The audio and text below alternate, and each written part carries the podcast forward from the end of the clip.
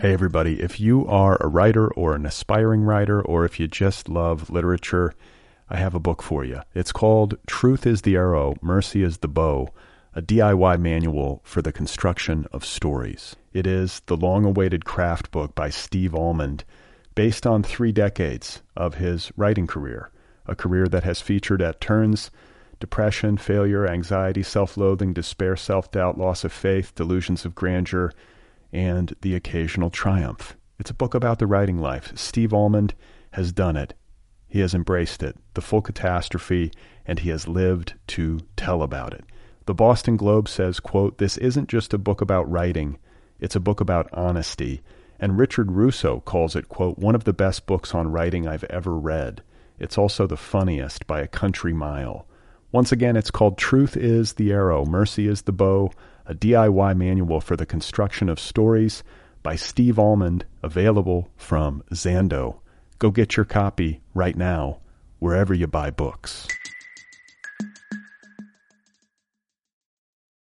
This episode of Other People is brought to you by Audible, the world's premier provider of digital audiobooks. Over at audible.com, there are over 100,000 titles to choose from in every genre, and you can play them on your iPhone, your Kindle, your Android, whatever you like. And here's a good deal for you. Right now, for listeners of this program, Audible is offering a free audiobook download with a free 14 day trial. Lots of great titles to choose from. Go get a freebie on Other People. Go get The Sense of an Ending by Julian Barnes. Or how about Just Kids, the memoir by Patti Smith? Or what about When You Are Engulfed in Flames by David Sedaris?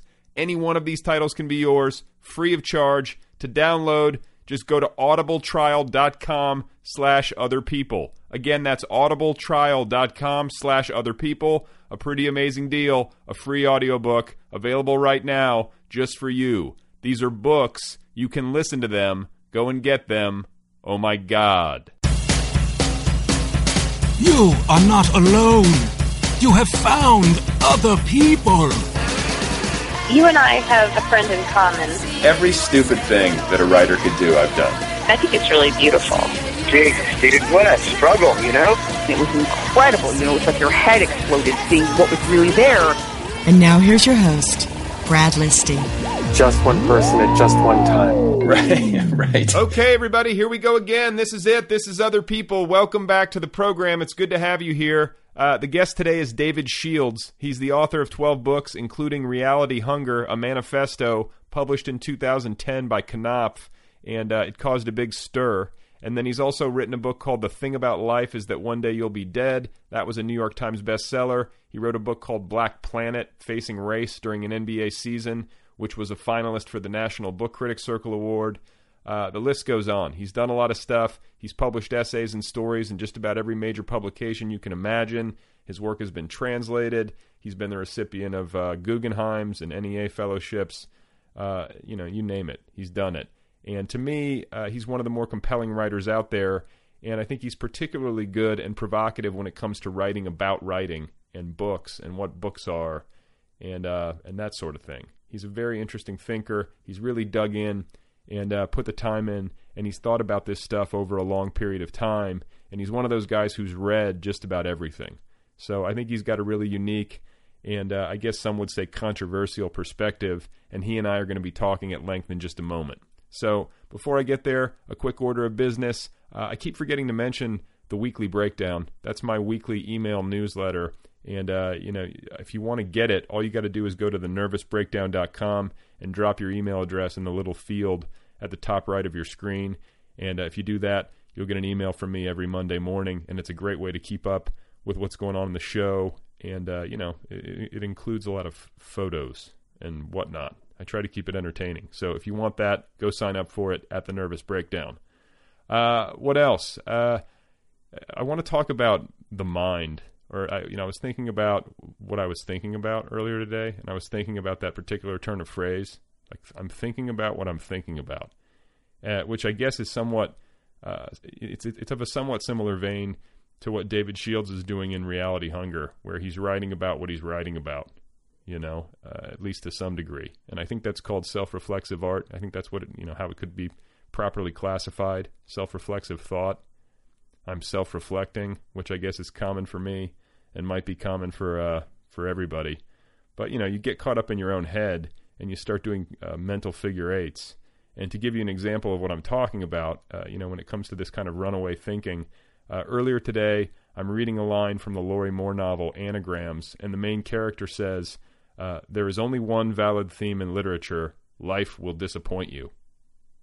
And uh, I read that and I started nodding, and I was like, "Yep, that's it. That's right. There's just one." And I believed it. You know, it felt true. I read it, uh, and it resonated. And then I kept reading for a little bit, and then I kind of stopped myself, and I asked myself, uh, you know, really, is this really true? Is this really what I think?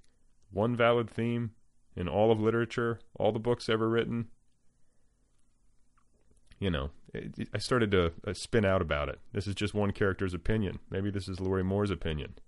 And so then I started talking myself out of it.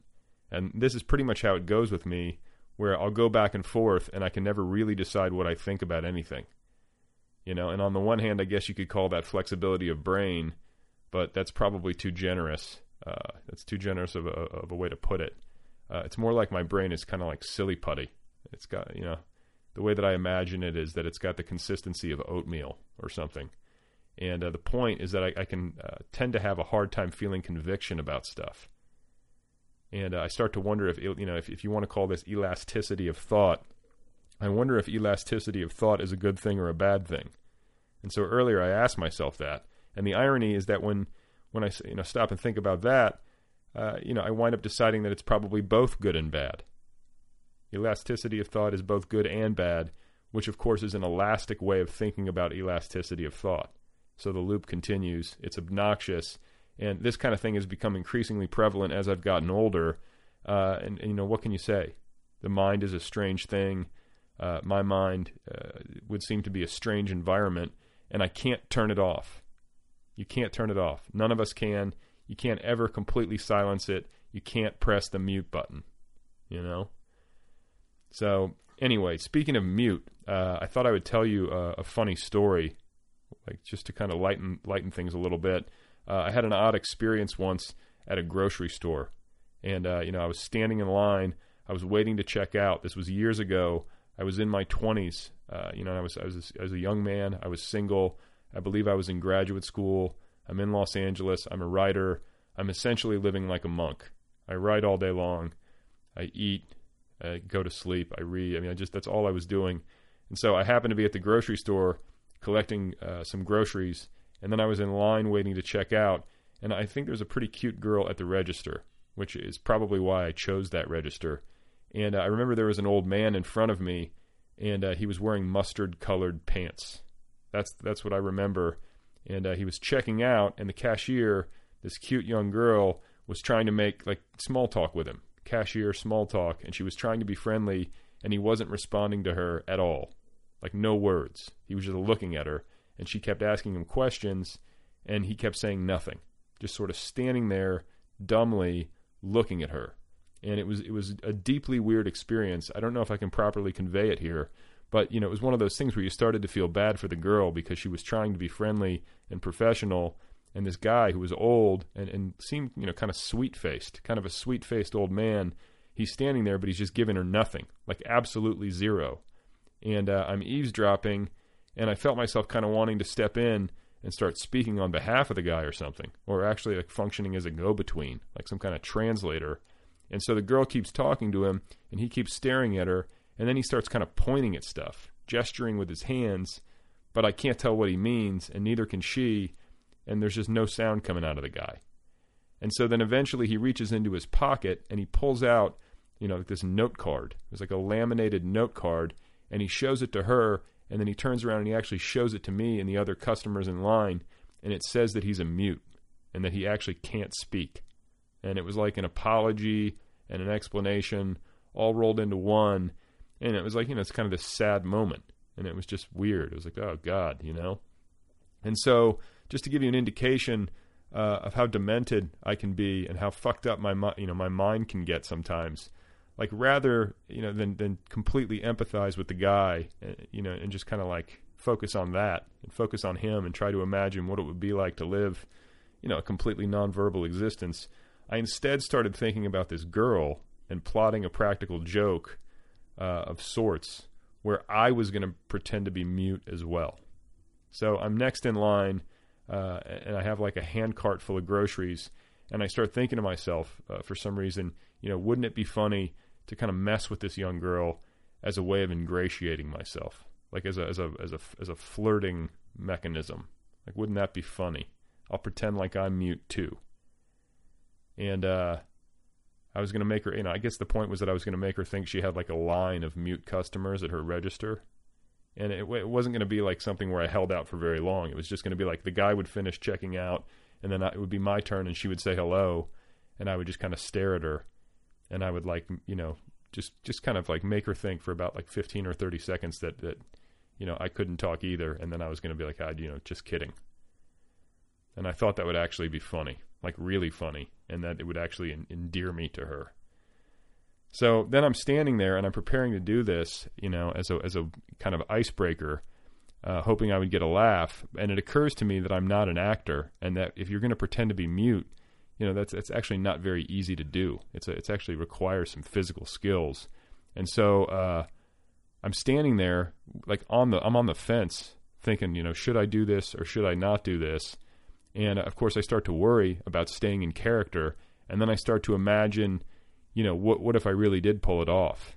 You know, I see the flip side of it, and I imagine this whole like victorious scene playing out in my mind, where you know there's this confusion on the girl's face, and you know I'm I'm doing this great job of pretending to be mute, and then you know eventually with perfect timing, uh, I tell her I'm just kidding, and uh, you know everybody laughs, and for some reason this triggered in in real life this triggered uh, laughter in me, and I started laughing right there in line as I was waiting, and I had to kind of cover my my mouth because I kind of caught myself, and, and I kind of realized what I was doing. I was like, "What am I? I'm preparing to pretend to be mute to try to endear myself to this girl." I mean, it was completely insane.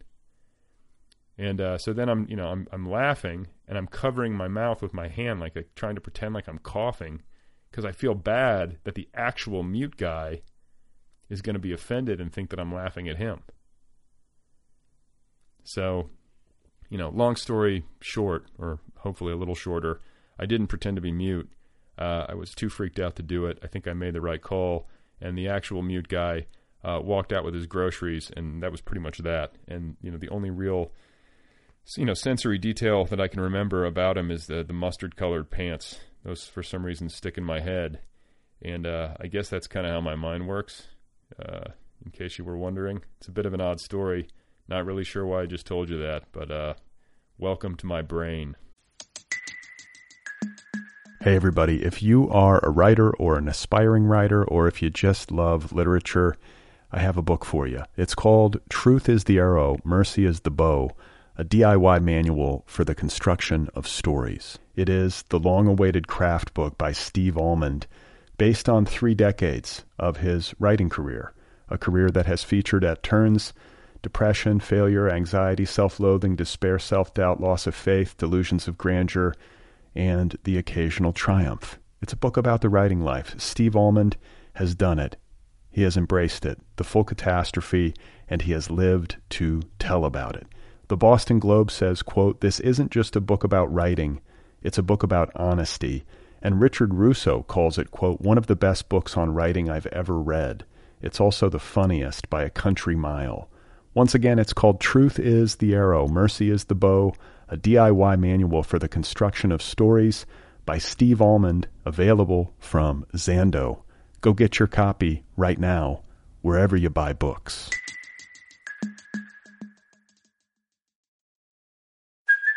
Hey, it's Kaley Cuoco for Priceline. Ready to go to your happy place for a happy price? Well, why didn't you say so? Just download the Priceline app right now and save up to 60% on hotels. So whether it's Cousin Kevin's Kazoo concert in Kansas City, go Kevin, or Becky's Bachelorette Bash in Bermuda, you never have to miss a trip ever again. So download the Priceline app today. Your savings are waiting. Go to your happy place for a happy price.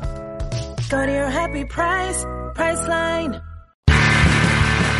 So I wanted to, I guess you know, let's let's first of all talk about uh, what you have coming up. I mean, there's the there's the Private War of J.D. Salinger, uh, Right. And then there is, uh, you know, off in the distance, a book called How Literature Saved My Life. Right. Okay, and so is there anything else? Like, is there something that? Uh, Yeah, a couple other things. I'm that I'm trying to think of what else is definitely coming up is um, two anthologies that I'm co-editing. Um, I have a book um, coming out with Norton that I'm the co-editor of called it. It had been called fraudulent fraudulent artifacts, but it's now called fakes, and it's a series of uh, it's about 50 stories that um, my friend Matthew Vollmer and I co-edited, and, and we wrote an introduction, and we contributed our own pieces. And let me see if I can quickly find the sub. Well, anyway, the subtitle is something like "fakes," and then there's a colon, and then um, I actually have it in front of me. It's, oh, it's an, do you have it? Oh, yeah, it's an, an, antholo- an anthology of pseudo interviews, faux lectures, quasi letters, found texts, and other dubious documents. Yeah, that's it. And um, you know, it's really a fun book. We have some great pieces from you know George Saunders, David Sedaris, Lorrie Moore, um, um, many many wonderful writers, uh, Lydia Davis, um, and um, you know, basically it's it builds interestingly off of some of my interest and Matthew's interest. That you know, it's sort of these works to me occupy a relatively interesting middle space between you know that there obviously are works of fiction, but they pre- pretend to be real. You know, they pretend in a way to be nonfiction, or they pretend to be real documents. You know, and and quickly the fiction takes over, and one one realizes that one is in a fictional space. But anyway, Matthew and I realized that we both had been teaching these stories for, for many years, and we combined forces, and it's really a fun anthology. And I'm, I'm, you know, I think of that as, you know, in an odd way, a kind of extension of reality hunger. You know, some some of reality hunger argues, you know, how can one write fiction in contemporary culture? And to me, this is one way. I mean, th- th- these are works of fiction which I can read with pleasure, and and and admiration in a way that I have trouble reading, say, the conventional short story. Right. And uh, go ahead. No, and then I then the other anthology that I'm working on with a friend is called Life is Short, Art is Shorter, an anthology of very brief prose. And my friend Elizabeth Cooperman and I are putting together an anthology of about 50 pieces, and and we're doing extensive commentary on each one. Oftentimes, our commentaries are actually longer than the individual pieces, and we're just talking about the pleasures of brevity and concision, compression. What and again, you can see how this comes out of some of my interest in reality hunger and how literature saved my life. That you know, I'm just really interested in um, contemporary writing that is remarkably concise. So that's another anthology that doesn't have a publication date yet, but I'm hoping that'll come out. I'm trying to think of anything else. I mean, I'm working on other things, but the Salinger book and um yeah, I'm trying to think anything else that's definitely coming out. I guess that's it. Yeah, I'm working on sort of did a fun project with a friend, um, Caleb Powell, where he and I went away to his house in the he has a, a friend we borrowed a friend's house in the country and we spent 72 hours quarreling with each other, just arguing because he and I tend to have a, a very different take on life and on literature. And we, you know, I don't know if you have seen that that BBC film called The, the Trip with um um.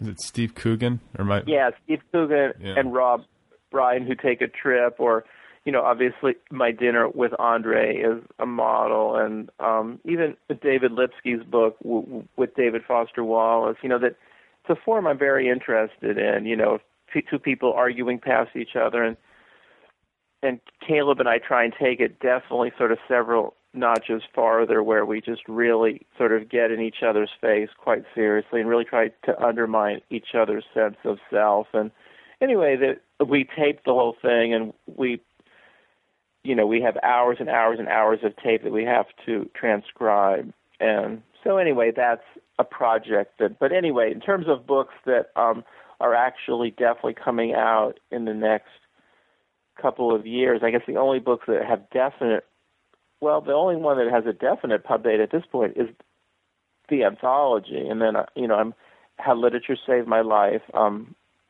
I, you know, I'm um, I'm final. I'm hoping to finalize a deal with a publisher shortly, and um, obviously the Salinger book. So, Brad, we can talk about really anything from reality hunger to um, the thing about life to really anything. Well, sure. Well, yeah, and I'm I'm glad that we have the whole the whole scope to work with. But uh, one of the things that uh, popped into my head when you were uh, talking about the work that you have going on is uh, you know these anthologies are these things that you conceive and then go to publishers and, and ask to do, or are publishers approaching you and asking you to curate essentially? Well, that's a word I really love is curate because obviously curate is related to reality hunger. I mean, sometimes people say, you know, that I'm essentially the curator of these texts, which I'm totally happy. With. I think it's a beautiful word. I mean, I think of reality hunger as more than than curating, but there's obviously a huge amount of of of that in it. But no, these are definitely my projects. I mean, I I often work with a co-editor, and you know, we almost never have a publisher before we start and we basically put the whole thing together don't get the per, the permissions. We just i just come up with an idea. Oftentimes i've been perhaps teaching them in the past. And then or they come very directly out of a book of mine. Like for instance the inevitable you know brad morrow and i you know we thought well you know i've written this book the thing about life is that one day you'll be dead and seemed like a natural almost a sequel to that book. So no, I mean, I guess if an editor came to me with an idea, I'd consider it perhaps, but I I really it feels to me almost like a kind, you know, definitely a kind of writing. I mean, on this book, Life is Short, Art is Shorter, Elizabeth and I are writing, you know, really almost mini kind of brief essays about virtually every piece where, you know, the the book will be maybe, I don't know, perhaps 90,000 words and probably easily 45 to 50,000 words will be ours. So, no, they, they feel to me like acts of um, composition, acts of um, kind of conceptual art, you know, coming up with an idea, finding the pieces to fit in, and then really trying to argue something. I, I really take as a, a wonderful model John D'Agata's book, the next American the next American essay. I've been to a certain degree inspired by that book in the sense that John do you know that that book, Brad? Yeah, no, and I uh, I read about a mountain. Uh, yeah, that's a wonderful book. I, I'm a, a huge fan. To me, that's John's best book yet. I mean, that's a, a wonderful book. But um, John's book, The Next American Essay, on the one hand, he gathers I forget how many pieces, maybe 20 or 30 pieces but in between, he's creating a beautiful argument from, he kind of is unfolding a really nice argument about the nature of nonfiction, the way it's changed, et cetera, et cetera. And I, and I think of the anthologies I'm trying to put together as trying to approach that level of curatorial art.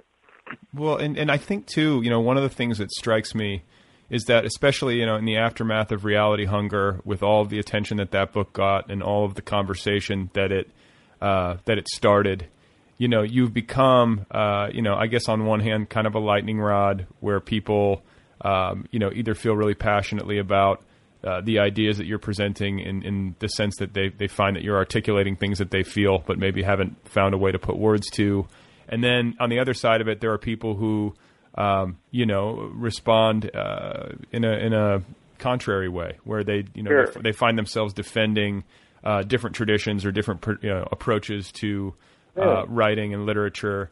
And, right. You know, I, like for me, you know, because I'm I was I was riveted by Reality Hunger. I found it to be a really fascinating book that really made me think, and that also, um, you know, a lot of the thoughts in it really corresponded with yeah, you know, instincts, creative impulses that I have, like questions that have been sort of gnawing, uh, you know, at my brain. And mm-hmm. you know, one of the things that strikes me is that, um, you know, as a person who has taught uh, at the college level, and I know that you you teach as well, is that uh, you know a lot of your work in a, in a really uh, cool way, seems to really be an outgrowth of your teaching work.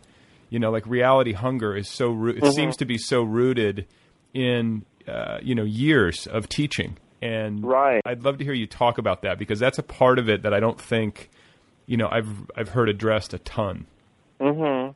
Well, thanks for. I think your summary was really good. That I think that was a fair summary. You know that that I, you know for better or worse, you know I've become a kind of poster child for various things, which is fascinating. And I think you captured well both sides. That you know people for whom the book articulates something they were trying to bring to consciousness, and for obviously some other people the book is really uh, I don't know what the death knell of literature or something. I'm not sure exactly what, but um in any case, um, yeah, I mean, I think I know you mean sometimes I and other writers definitely, you know, bemoan the teaching. That you know they wish they could write more, and I probably wish I had a little bit more time to write. But um, you know, I. I I teach, you know, two quarters a year, and the other two quarters I'm off, so-called to write. But um, I often do a lot of of guest teaching around the country,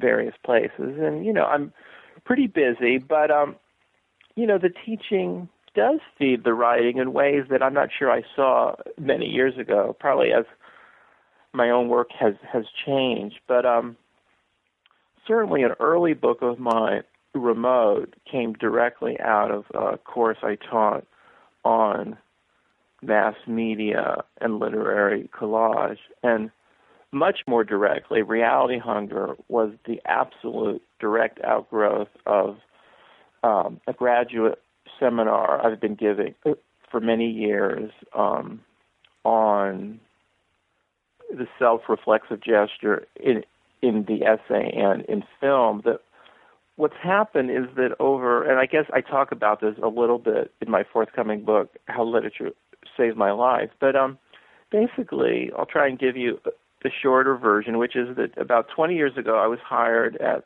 the University of Washington to teach fiction writing, and I taught fiction writing for a while, the first several years, I suppose. But as my own interests moved away from fiction to nonfiction, you know, I felt as if I were taking money under slightly false pretenses. So I started trying to match up my writing and my teaching and the works I was inspired by. I was doing, you know, I was I was I was watching a lot of performance art and stand-up comedy. I was was watching a lot of, of self-reflexive documentary movies.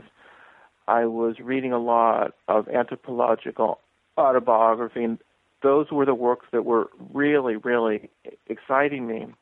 And yet, in in the class, I was sort of giving pro forma uh, lectures on, you know, James Joyce's The Dead, which is obviously an incredibly great story, but it really had nothing to do with the art that I was trying to produce. So, over the years, I developed a graduate course in which I was almost trying to teach myself and my students, and also in a way, my peers, my fellow teachers, what it, it was I was doing because the University of Washington still has no nonfiction track, which I found both a source of frustration but also a source of inspiration because it's it's forced me to constantly define what it is I'm trying to do. So over the years I developed this course which tended to be just this huge big old blue packet of quotes that I'd culled from all kinds of sources my own writing, some new writing I was doing, hundreds of quotes from any kinds of source, from Schopenhauer to a recent column of Frank Rich's in the New York Times, to Nietzsche, to Emerson, to a riff of of Sonny Rollins about music, to and I would just throw these quotes into a packet. There was a lot of of repetitions in the packet and typos, and I almost in a casual way, I didn't, I just didn't put citations on them. I, I didn't really care if this came from, from Ralph Waldo Emerson or this came from, you know, um, John Cougar Mellencamp. It didn't re- really matter to me, and I, I wasn't being particularly theoretically clever. I was just just throwing the quotes down. Sometimes I would just have a huge font. I just pull the quotes and not care. And it's sort of funny that out of this sort of casualness or even I don't know what you'd call it, I you know, this packet and each year the packet got more and more coherent.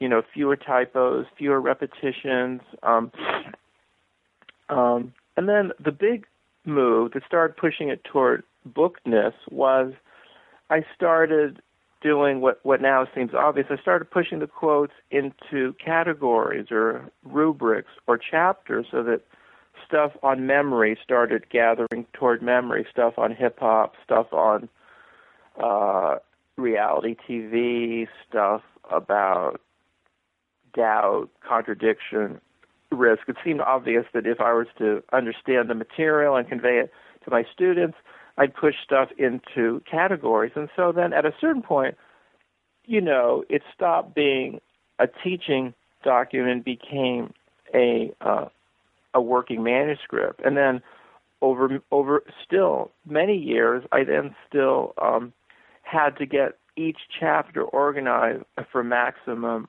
momentum, and then I had to put the chapters into the maximum uh, momentum. So, and then I constantly have to throw stuff out that didn't work. I'd have to bring stuff up to date. It was a, a years long project, and you can see how absolutely directly this came from my teaching. So that's a very long story, but you can see how the reality hunger has all these theoretical implications now about appropriation, about the death of the novel, blah, blah, blah. But in a way, I was just, it began in a very humble way of me trying to teach myself and my students what is this serious nonfiction that we're interested in. Well, yeah, and and I think too, you know, reading the book and thinking about uh, you know books like it, you know, uh, acts of literary collage or collage art in general.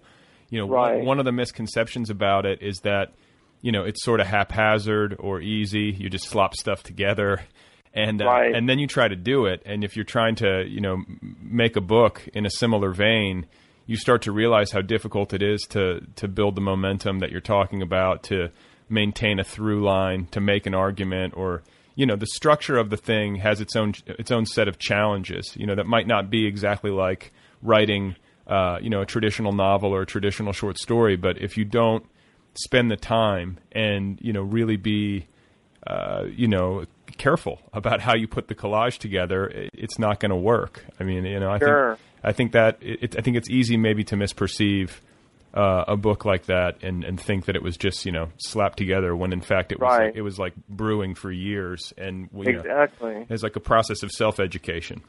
But do you work at, in literary collage at all, Brad? Is that a form that you're drawn toward? Yeah, I mean, I I noodle with it. Like my book, um, you know, without being, you know, I, my novel that I wrote in my twenties, uh, you know, right. could I think could fairly be classified as having some collage like elements, but it was nothing. Uh-huh. It was nothing that I I didn't bring like a, a super uh, high level of consciousness to the process. You know, like I wasn't at the the uh, the academic or intellectual level of understanding, you know, of the of the tradition right. that I was working in. I was just sort of following my instincts. So, right.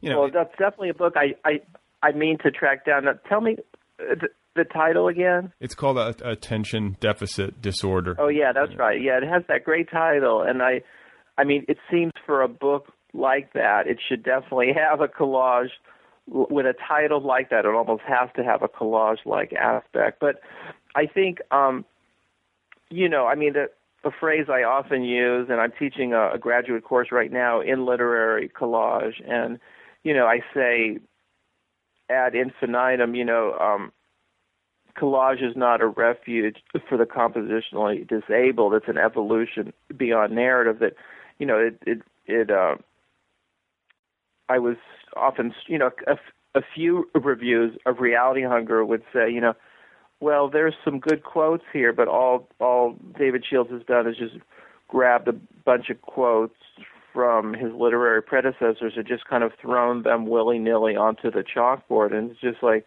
you've got to be kidding. I mean, like that. I mean that. um you know, that's just.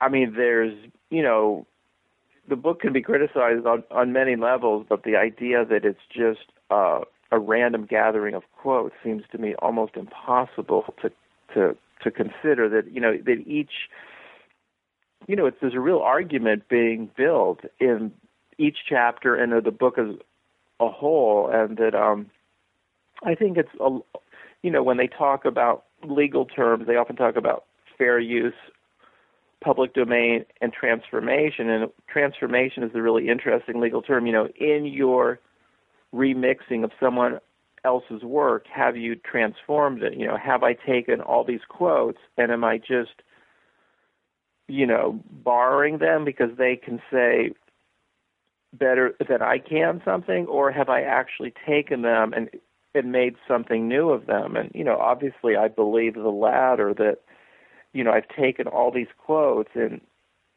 by by um rewriting most of them and juxtaposing them adding a lot of my own words, you know, I've constructed a very specific argument. So, yeah, I mean, it's a fascinating form that I'm really particularly aware of now, not only because I write in it, but because I'm, you know, currently teaching in the form, and students seem fascinated by it. They go in sort of thinking, oh, yeah, it's this really casual thing, but in a way, it's harder than a narrative work because – obviously you're writing a novel. It, it has a pretty clear criterion, You know, are you keeping the reader's interest? Is there a narrative that unfolds? Is the narrative coherent?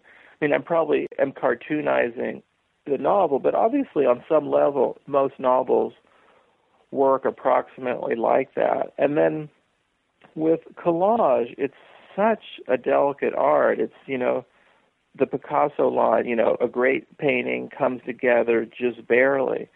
And it's in those beautiful collage works, you know, the work comes together, but by a very thin thread, it seems. Yeah, and and you know, it should also be noted, like an interesting uh, or an important point is that, you know, literary collage, uh, you know, has its uh, its elements of controversy, but then you look in other art forms, and you look at hip hop or you look at the visual arts, and you know, it, it's total. It seems to be totally permissible and normal for right you know collage to exist, and and you know then you start to do mashups and stuff on the page, and uh, you know you have some people who react against that. I know what you mean. I mean that's so much of my argument that um, you know it's not as if in visual art that we're painting now um, realistic portraits of 15th century royalty, or it's not as if in contemporary music that we're endlessly re- recomposing Bach concerti. You know, those are really great works, but art forms move forward. Somehow in the literary arts, in a strange way, you know, the the, the default mode is still you know, in a sense, you know, Jane Austen's Pride and Prejudice, you know, that's a really good novel. It was written almost 200 years ago. But still, that in a way becomes the model for a lot of work. And so, I mean, I'm not picking on Jane Austen. It could easily be, you know, Thackeray or, or Dickens or Flaubert or Tolstoy, all of whom were, you know, obviously magisterial writers, but, you know, that art forms advance, culture changes, art, like science, progresses, in my view. And it's very strange to me how contemporary culture is, I think, contemporary literary culture is, in, in many ways, for me, in a period of incredibly conservative retrenchment in which a lot of novels are praised, and this is actually meant as praise, and it's hard for me to hear how could how this can be praised. And people say this is a wonderful 19th century novel people would say about this book by I think his name is something like Chad Harblack or something like that, The Art of Fielding, or they talk about Franzen's book Freedom. You know, this is a wonderful 19th century novel, as if that were praise. I mean, that's to me like just absolutely. Uh, that's just blistering criticism to me. I mean, that we are living in 2011, and to me, it should be this is a wonderful novel of the 21st century that captures what it's like to live now, not what it was like. It shouldn't have the rhythms and the coherence and the characterization and the pacing and the worldview of a 19th century novel. And that, you know, that I'm just, in a way, I feel like the one of my projects, and I'm by no means the only person, but certainly part of my project is to kind of bring literature kicking and screaming into the 21st century and have it have the equivalent velocity and violence and concision and brevity and excitement and visceral um, kind of channel changing nimble footedness, you know, of contemporary culture. I just I mean, you're right, I guess that's somewhat controversial, but it seems to me like just prima facie true that the other art forms advance with the culture. And and for reasons I I semi understand but don't entirely understand it seems as if literature is pulling up the rear. And like do you understand why that is? I mean why in a way does literature remain it seems behind the other arts in its artistic advancement. It just seems like it's a more conservative art form in certain ways. Well, yeah, it might, and it might have something to do with the way that it's taught. I mean, I think back to what books I was being fed when I was in school, and there there seems to be some lag. You know, I, I mean, right. obviously there are courses that you take where you're reading contemporary literature in right. the classroom, but for the most part, most of the books that I was reading in like say junior high and high school uh, you know were 60 or 70 years old you know 50 60 right. 70 years old even so, older yeah yeah so yeah even older so there can be a lag there but right you know it's it's interesting i i don't know exactly why you know i think that's kind of right. like one of those nagging questions but uh, mm-hmm. you know let me ask you like just to just to kind of pose um, you know uh, I'm sure a question that you've gotten or an idea that has been thrown at you a lot of times uh, since you published Reality Hunger. You know, what do you say to someone who who says to you, you know, people they they they love story, they love narrative, they'll always need and be drawn to really great, really well told story.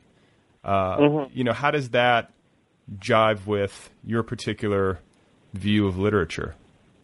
Right. I mean, I've definitely heard that. You know, I was, uh, you know, traveling on behalf of Reality Hunger for several months after the hardback, and then again after the paperback. And, um, you know, I would give talks and lectures and readings and panels, and obviously that question would typically come up. You know, they would basically say, you know, seems like you're trying to throw out the book with the bathwater. Like, are you actually against story? And people would say, you know, that we that we dream in story. You know, children love stories. You know, that most of us love to watch. You know, movies that are, you know, it's hard to you know turn off a compelling television show or movie. You know, someone around a, a dinner table is telling a story. People are held by it if it's a well told story. And you know, obviously, I'd be you know, you could even say that we're our our our DNA is wired as human beings to to follow a story. And obviously, I agree with all that. I mean, that would be hard to quarrel with. I think what I seem to be wanting to say, trying to theorize about, and to embody in, in, in my actual work is the idea of course, story still exists.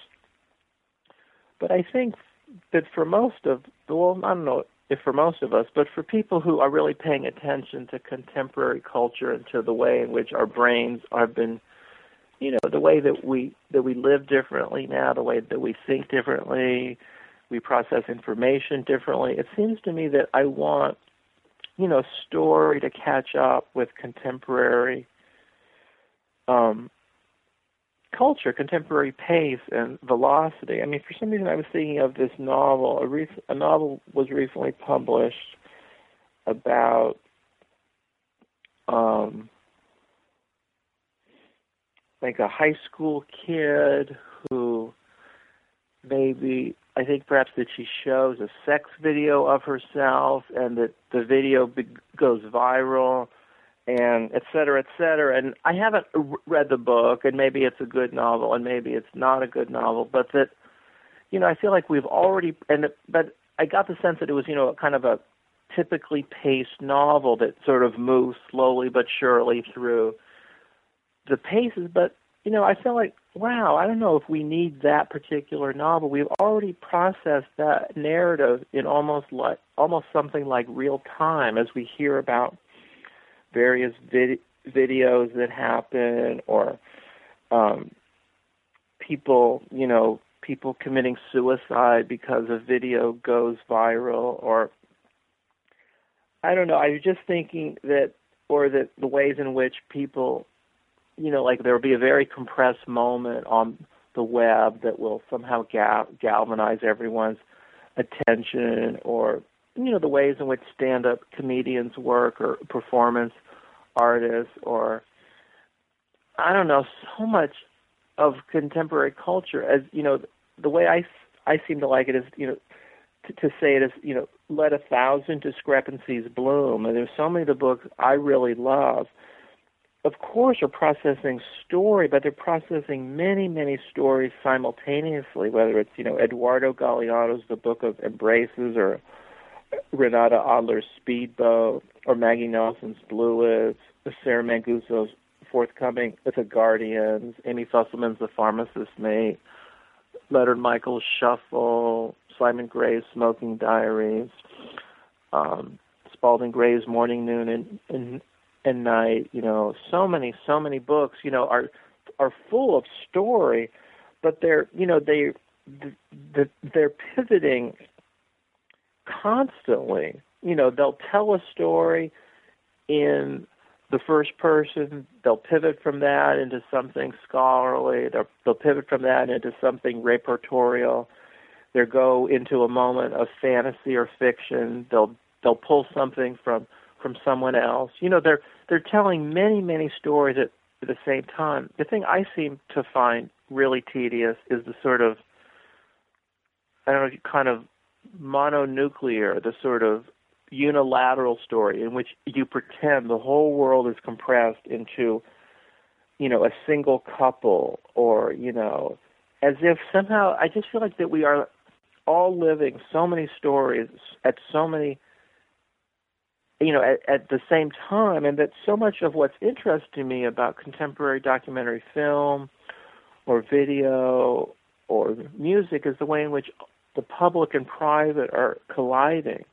And I think the thing that that I really resist is, you know, the novel by by Ian McEwan or by, you know, Franzen or whoever that seems to to think you can tell a single plodding, carefully paced, somewhat predictably plotted, uh, highly coherent novel with sort of Freudian characterization and long scenes, which, you know, that all feels to me as if it's an understanding of story that dates to around 1860 or so, 1880 as if modernism ha- hasn't happened, postmodernism ha- hasn't happened, post-structuralism hasn't happened, and that's just not the way that I experience the world as a single, um, slowly paced narrative. Well, and and you know, would what what would you say? Because like I hear this argument too, where people say that, uh, you know, the the work that they're producing, the literature that they love you know, works against the grain in a culture that's gotten increasingly fast paced and bite sized and, uh, you know, uh, that, that lacks depth. And so they're saying that books are sort of the antidote to that, and that if books, um, you know, I've heard like the fast food, slow food um, argument made. I've made that. Like I do believe that right. that books are kind of like the the uh, the opposite of fast food when it comes to art, and that that it performs a, a, valuable function. And what I'm wondering, and I'm sure I, you know, I, I can kind of guess what you'll say, but you know, I, I, don't think that the kind of books that you like or that the kind of books that you're advocating for uh, necessarily, you know, contradict that. Like you think that it can be both ways, like books that uh, reflect the culture and books that, um, you know, reflect the speed of of information and all the rest.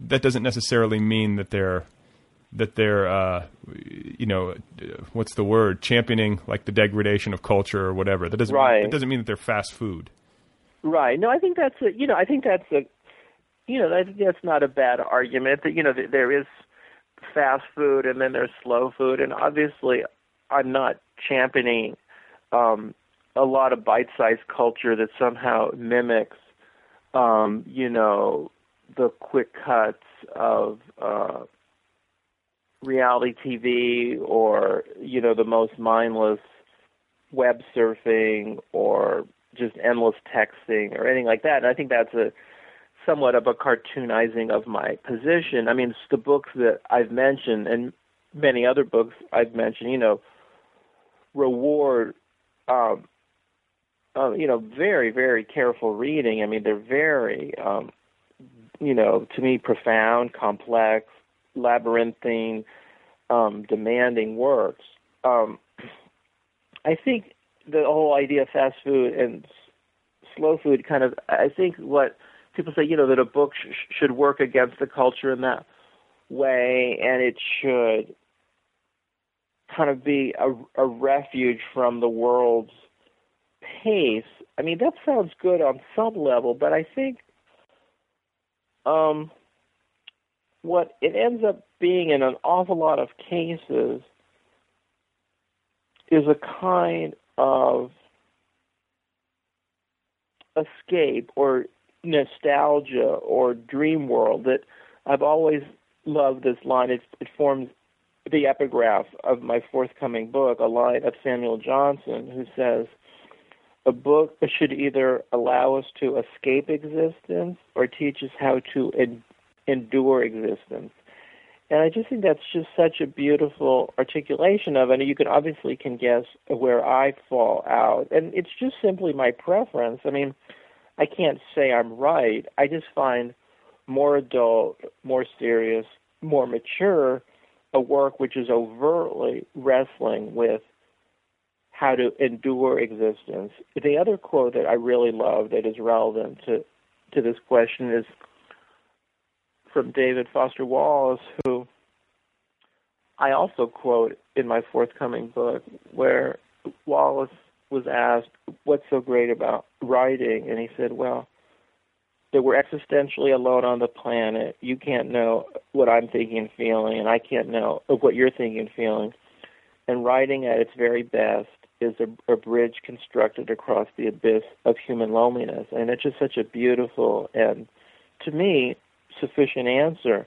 Yeah, that's guess, that, that, says it. I mean, I've I've even brought that that quote up in, in a paraphrased way in previous episodes of this show. Like it just yeah, I mean that's so beautiful, and I think that Wallace himself, to me, embodied it far more powerfully in his essays than he did in in his fiction, which I find David Wallace's fiction often trapped in a lot of kind of furniture moving and kind of labyrinthine plots that to me don't tell me a huge amount about the character's predicament. But in his two books of essays, he is wrestling, you know, massively with, with that very question. And it's it's what what Gordon Lish calls, you know, how the writer solved the problem of being alive. That's is is what I want sort of first and foremost on the page, which is basically to say I'm a writer of pers-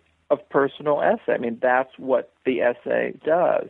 You know, I am interested in some works of fiction. For instance, I I like Ben Lerner's first novel called Leaving the Atocha Station, which forms the prologue of my forthcoming book.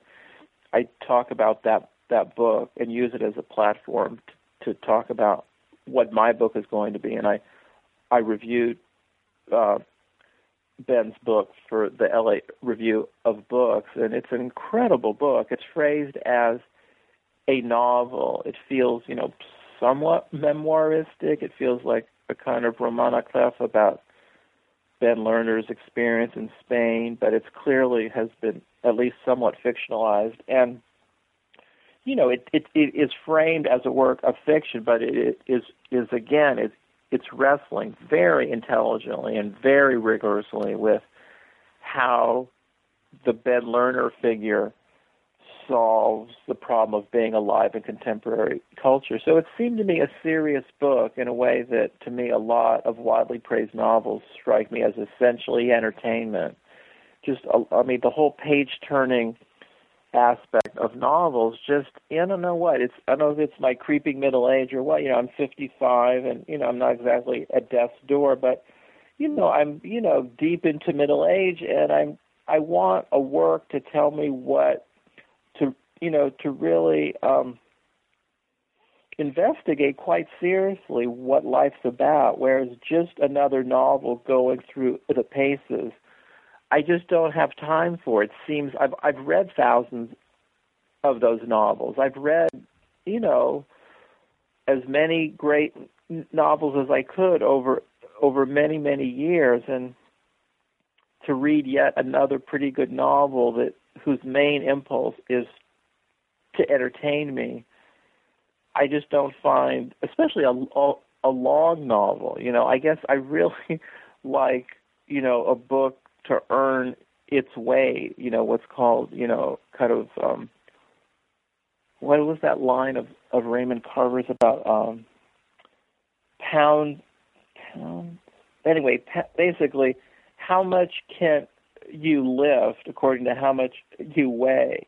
That you know you want your you want to earn your weight. And you know so many works seem to try to club us over the head with their massive weight as if somehow the fact that it's 680 pages is an impressive accomplishment. But as we all know, it's much harder to write a short letter than to write a long letter. And so, anyway, I'm sort of of rambling a bit here, Brad, but um, what what I forget. I guess we were talking about story, and or no? Were we? What? What was the question? I can't even remember. Well, no, it's it's it's it was it was rooted in like story, and then oh uh, yeah, and about and about I forget how you even trigger this. I guess you asked about story, and then I guess I was just sort of going on about how yes, I'm interested in story, but oh yeah, the whole idea that you know I want story, but I want story in the service of an investigation, and I want to splinter the story to reflect contemporary culture. And you know,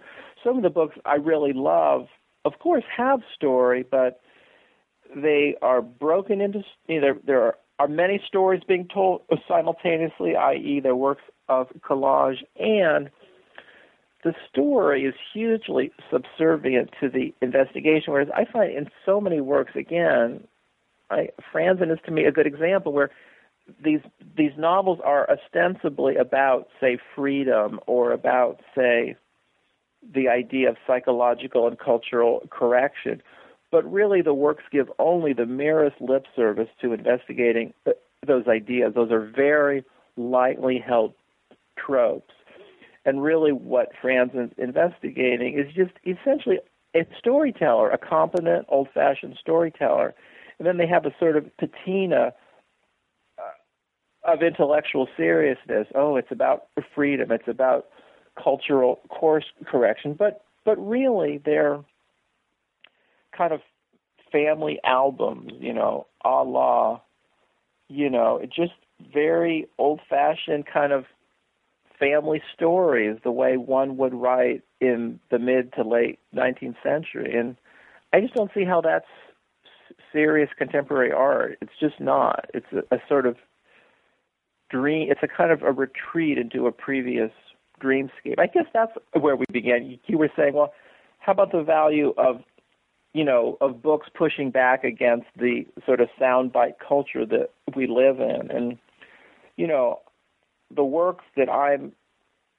espousing, say Simon Gray's thousand page four volume book Smoking Diaries. I mean, you know, that book pushes back quite hard against soundbite culture, but it's telling many stories simultaneously. Well, and and just to dial back a little bit, you you you know, and to try to find like a an elegant segue, you talked about family albums uh, with regard to you know Franzen's work. I am curious to know a bit more about you. You know, transitioning a bit out of uh, literature and and you know just to hear a bit about like how you you know where where you're from, how you were raised, family stuff. Like, who are you? That's a good question. I would, if I knew, I would probably not not write if I had it all all figured out. but on a literal level, you know, I was born in L.A. Uh, in in 1956, and uh, I moved to San Francisco with my family when I was six, and I was then raised in San Francisco uh, from six to age eight, 18, and I went to Brown for college in Iowa for graduate school, and you know I moved to back to LA for a while. I think after graduate school that I taught in upstate New York for a while. And then I've been teaching in Seattle for about 20 years and um, at the University of Washington. I mean, these are just the most sort of superficial narratives of my life. And, um, you know, I was, both of my parents were, um, they're, neither is still alive, but both were, um, you know, kind of, I would say, sort of politically active left wing journalists.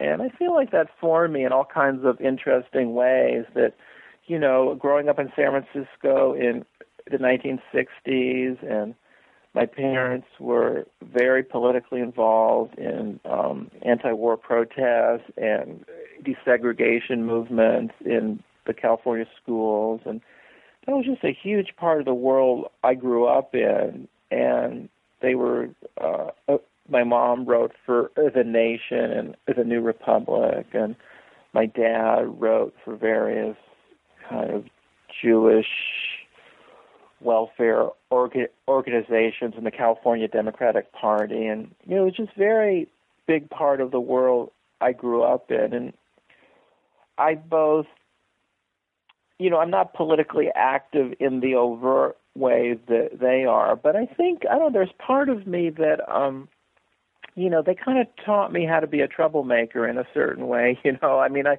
you're supposed to push against the culture, and I think maybe it took me a while to get there. But certainly, beginning with a book like maybe you know, certainly Black Planet, which came out in '99, but maybe even a book like Remote in '96. You know, those books are you know they meant to uh, that your art I think is meant to exist at you know at an in a way an adversarial angle in a relationship to the culture. It shouldn't just be you know another sugar pill that the culture takes and absorbs and goes on. You're supposed to throw like a monkey wrench into the proceedings. I mean, you think of the great works of art, you know, revolutionary works of art, those works are masterpieces. Whether you know Joyce's Ulysses or Monet's water lilies, you know, they they do something new. They take things into new places, and so I would feel like I was.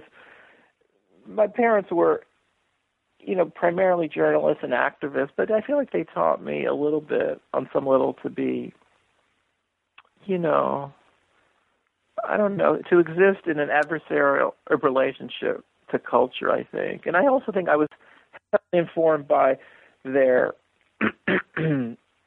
their journalism that you know I I, I became a, fiction writer because I found I didn't care to become a journalist, and then in a way I've sort of come back to a kind of I don't know what, all kind of a sideways nonfiction or a kind of insane journalism or a kind of journalism for attention deficit disorder or something like I do I do a kind of anti-journalism. I mean, it's a kind of a you know, like I'm very interested in the real, but I'm interested in problematizing the real. It's hard not to think of that as a kind of conversation I'm having now with my no longer alive parents. There, I'm sort of taking their journal. Excuse me, I'm taking their journalism and sort of, you know, kind of messing with it. Now, were you were you an only child, did you have siblings? I had a sister who's a year older than me, and she lives about an hour away from me in Tacoma. Oh wow! Okay, so you both wound up in Washington. Yeah, just by chance. Yeah. And so, is she a writer too, or is she in, in some uh, other? She's in a different field. She she studied American history uh, in graduate school, but she hasn't pursued it professionally.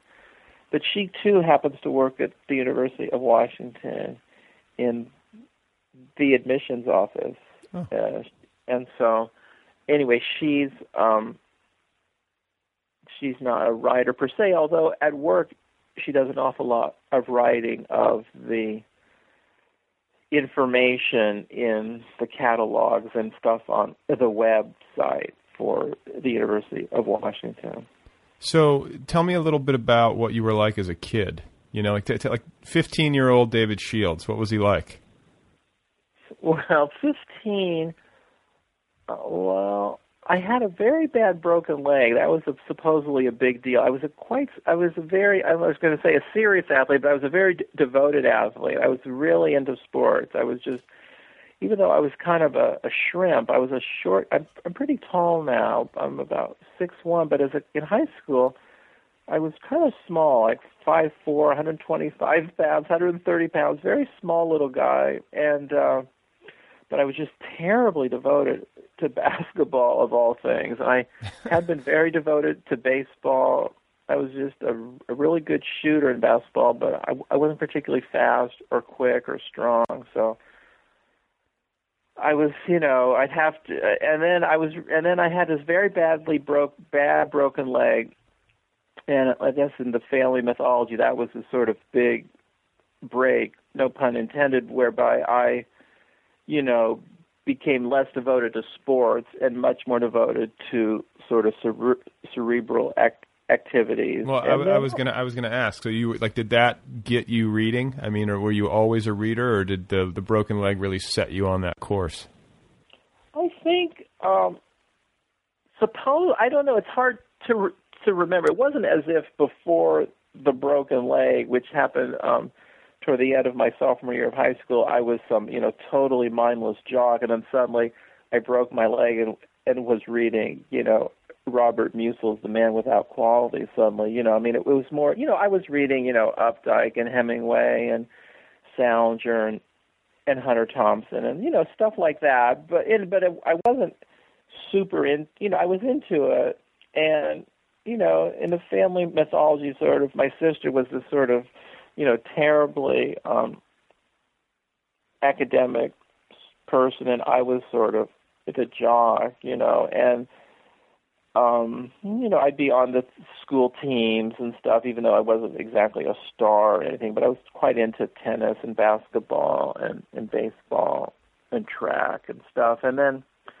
i think you know that literally i was down for about a year and a half where i literally couldn't play sports it was quite a bad broken leg i was in traction i had a body cast i had um um a, a um a brace on my leg Well, i what- had how, how did it happen? What I mean, what happened to it? I was playing a game of football on the beach, and uh, I was just badly. I was tackled in a very odd way, and it just the leg just was was badly broken. Ugh. But I also think that one other aspect that was, I think, that clearly formed me in in even even more profound ways was that as a kid, I had a very bad stutter, and you can probably hear glimmers of it even in our talk now and then, but you know, as a kid, it was a very, very, very big deal, and I think, um, you know, I've written a novel about it called Dead Languages about growing up with a stuttering problem, and you know, you know, I think sometimes if I'll give a reading, it'll come out a little bit more, and it's been a lifelong process of getting, you know, increasingly more control over it. Sometimes it comes out more or less. I've learned all sorts of ways of dealing with it. But I mean, a big part of my childhood was sports, my parents' journalism and activism, you know, and definitely stuttering. And so somehow that was a very um combustible brew somehow. I mean, somehow that was a, a rich mix, you know. Sp- in a way, I've written about sports, I've written about family, politics, Jewishness, moralism, and then I've written definitely about language. I mean, I feel like a lot of my work is about communication, miscommunication, language. Can people connect? Can they not connect? I mean, that in a way is one of my big themes. Well, and and what was I mean? Did you get along with your folks? I mean, I guess in high school everybody has like contentious relations, but I mean, was it generally? I mean, it sounds like your parents were pretty intellectual. Um, yeah, I mean, they were more cerebral. They were more activist than cerebral, but you know, they they were, you know, they were smart people. Um, you know, they weren't hugely intellectual. They weren't hugely interested in grand ideas, but they were, you know, they were thoughtful people who read and thought about things. I got along pretty well with them. I mean, I, you know, I, you know, I've had my warfares with them. I mean, I think my mother was um, a complicated presence. That my dad struggled lifelong with quite serious manic depression. He was was in and out of hospitals his entire life for bipolar stuff and um but yet he lived to be what i mean didn't he he was like almost 99 yeah Christ. he was a and i i've read recently that there's a connection actually i forget what it was i think between kind of manic depression and a certain kind of vitality. It's almost like that mania gives you a kind of odd testosterone push. He was a very vital guy physically. Deep into his 90s, he was playing tennis and running and golfing, and he was like this bizarre sort of physical specimen. And I, I've read recently that that's quite common in people who suffer from from bipolar disease, which he did quite severely. See, that's another, that's my, the upside right there. Yeah, exactly. and then, and my mom was um someone who you know, I don't know whether it was in relationship to my dad being somewhat absent without leave a lot, but she became a very, um, you know, strong, somewhat draconian presence that, you know, I sort of was very um, strong presence, you know, somewhat distant or chilly. And so I think she's had a somewhat, you know, she's, I've got a lot from her. I think, I think my work ethic comes from her. She definitely taught me how to work a lot, and but I also it was a somewhat mixed blessing. She was I didn't have a particularly close relationship with her. She was a somewhat formidable presence. Interesting. And you have and you have a, a children of your own, correct, or a child? A child, Natalie, who's a freshman at the Rhode School of of Design in in Providence. Oh wow! So she went back east too. And so when you were uh, when you were in high school, it sounds like you must have gotten good grades if you went to Brown, right? You were a good student. I was. I mean, I wasn't. Uh, I was a good student. I wasn't, you know, off the charts. I was a good student, and you know, even a very good student. But I wasn't, um, you know, an academic um, whiz kid. I don't think. But um, it was mainly that I had found already by the end of high school a focus on writing. And Brown, as you as you may know, has a very good undergraduate, or at least a very dedicated writing program. And I think it really intrigued, you know, Brown say that you know that I was, you know, I had had good grades and and and, and good SAT scores, but was um you know, I was someone who clearly had a path. I was very interested in nonfiction and fiction writing. Like r- right away. I mean, even as a you know, as when did it when did it trigger? Like, do you have a sense of when you really started to focus in on that as something you were going to pursue? Did you always know, or was it like, you know, when you got to college? Well, one thing I was going to say, Brad, is that my phone is starting to beep, so it could be I'll have to hang up pretty soon if the phone's the battery on the phone for some reason starts to go after about an hour. But um, so if, if the phone starts to fade, I'll let you know. But um, you know, I was you know the editor of my junior high school paper, editor of my high school paper. I wrote for my college paper. I wrote short stories in high school. I mean, it was all terrible. I wasn't a good writer. Um, but I feel like a big, you know, so that you know, as early say as I remember, like in fifth or sixth grade, I wrote an autobiography for my my fifth grade, and it was you know in the teacher's estimation it was so good that she thought my sister wrote it, you know, because because my sister was the good student, I was the less uh, typically impressive student. So, you know, as early as grammar school, I was I was writing a little bit, and I um, and then I think a big thing for me was studying with John Hawkes at Brown. He was, his writing is very different for mine, but he was very encouraging. Not that he he loved my writing, but he saw my ability to tap into emotional stuff, and he was very encouraging. I feel like a really big moment was sophomore year at Brown was studying with Hawkes. I feel like at that point, the the die was definitely cast. Well, and you, I mean, it's like to, just to to briefly touch upon like literary ambition. Uh, you know, I, I, and forgive me if I'm misremembering the details of this, but uh, can, can you confirm this? That like when you were at Brown, you were in the library, and did you, did you really write on the wall? I shall, I shall, dis- I will dethrone, dethrone Shakespeare.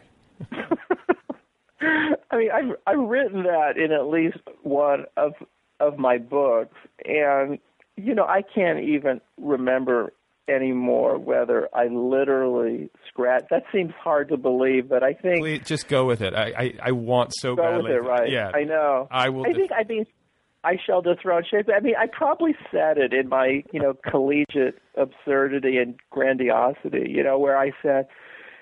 I mean, I do think it's a very Oedipal thing that you know, my God, Shakespeare just looms over everyone as if you know he's he wrote such amazing work that you think like he couldn't possibly have written it. It was a team of clergymen or whatever. I mean, he, in a way, there is this of like of why even bother if this one guy wrote 36 plays that seem, you know, just as if they were written by God. And so I do remember thinking quite specifically, like, you know, God, if I'm going to write, you know, I have to do. I'm going to write better than Shay. I mean, I mean, I've got to write better than than this bearded wonder, and you know, and if I scratched it, let's say that I did. Uh, we'll go with it. Let's say that I scratched it somewhere somewhere wall. in the library. Uh, There you Brown, go. Your words remain. It's it's like uh, the Hunchback of Notre Dame. You know, it's like exactly. Let's bring the. We'll bring the film crew t- to the fourth floor of uh, the Rockefeller Library, the west side. There's a, a very specific carrel I always studied at. Let's bring the film crew and and double check that. All right, David. Well, listen, I uh, I appreciate the time. It was great to talk with you and uh, to hear your thoughts. And we'll look forward to uh, to reading, you know, the the next book, uh, How Literature Saved My Life, as well as the anthologies that you're uh, that you're curating. Thanks a lot, Brett. R- really good chatting w- w- with you, as always. All right, you take care of yourself. Take care, man. Bye bye. Bye bye. All right, everybody, there you have it. That's the program. That's David Shields. Please be sure to check him out at davidshields.com. He's also on Twitter, and his handle is at underscore David Shields. And uh, you can find him on Facebook too. This show can be found on the web at otherpeoplepod.com, on Twitter at otherpeoplepod. It's got a Facebook page. And if you want to uh, email, you can email at letters at otherpeoplepod.com. Please be sure to check out the nervousbreakdown.com. Follow it on the Twitter at TNB Tweets. You can uh, check it out on Facebook as well. And don't forget to follow me on Twitter at Brad Listi. Uh, final thoughts, closing thoughts, thinking about uh, what I'm thinking about. Uh, I think I'd like to close with a salute to David Guterson, who just won the coveted Bad Sex in Fiction Award handed out every year by the Literary Review over in the UK. Uh, David's latest book is Ed King, a reimagining of the Oedipus myth in the second half of the 20th century. And the uh, the winning scene from that book is described as the part where the mother has sex with her son. So I figured I'd read you the passage in question with a little musical accompaniment so that you can understand the full erotic majesty of Guterson's prose. Uh, here goes. These sorts of gyrations and five cents choreographies, with variations on Ed's main themes, played out episodically between 10 p.m. and 10 a.m. when Diane said, Let's shower. In the shower, Ed stood with his hands at the back of his head, like someone just arrested, while she abused him with a bar of soap. After a while, he shut his eyes, and Diane, wielding her fingernails now and staring at his face, helped him out with two practiced hands, one squeezing the family jewels, the other vigorous with soap, with the soap and warm water treatment. It didn't take long for the beautiful and perfect Ed King to ejaculate for the fifth time in 12 hours while looking like Roman public bath statuary. Then they rinsed, dried, dressed, and went to an expensive restaurant for lunch. So there you have it, folks. Uh, not really sure what else I can add to that. Thanks to Kill Rock Stars for all the great music, except for that last song, which is from a porn film. Please check out Kill Rock Stars at killrockstars.com. I will be back soon. Uh, in the meantime, please don't pretend to be mute. Whatever you do, do not pretend to be mute. And please remember to wear your mustard colored pants.